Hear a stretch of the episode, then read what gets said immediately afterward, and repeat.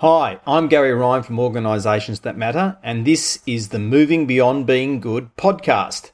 This episode is titled How to Lead a Growing Team. You know how it works. You do, so more people keep being given to you to lead. Not only that, but you are relocated to corporate headquarters, and most of the people you lead aren't co located with you anymore. You have more meetings than ever to attend, yet you genuinely care for the people you lead, but don't have anywhere near the time you used to have to lead them. What do you do?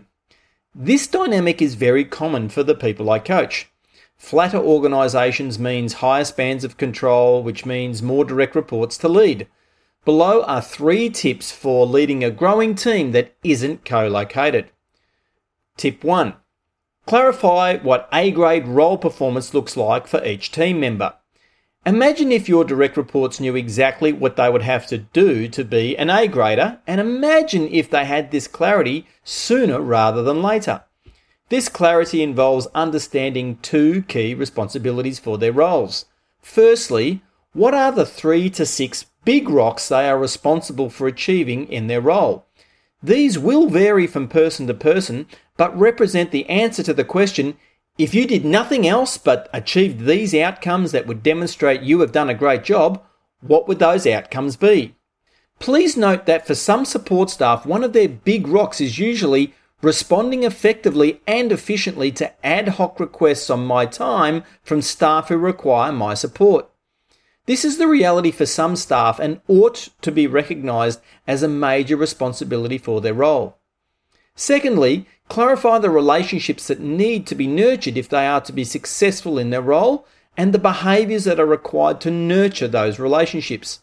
Some people think that if they perform the outcomes part of their role, then that means they are an A grader. That isn't true.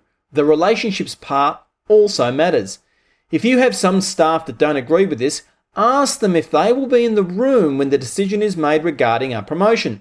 The answer, of course, is no, they won't be in the room. This is why relationships matter. If you don't work on them, they'll hinder your career. Tip number two conduct one on one meetings. Ideally, these meetings should be in person, but using technology is also fine. Aim for at least eight one on one meetings per year per direct report. They don't have to be in a meeting room either. These are simple, regular conversations that could be conducted on the job. Ask the following questions. One, what, if anything, is stopping you from achieving your agreed performance objectives?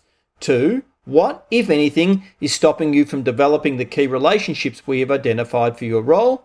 Three, what development support do you need from me?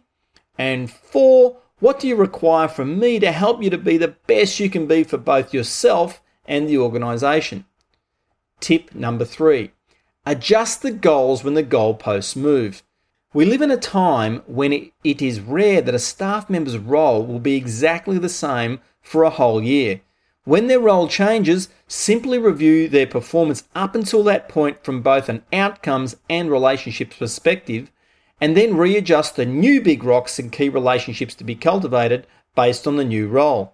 Often these changes are subtle, but they matter. As your team grows, role clarity is essential.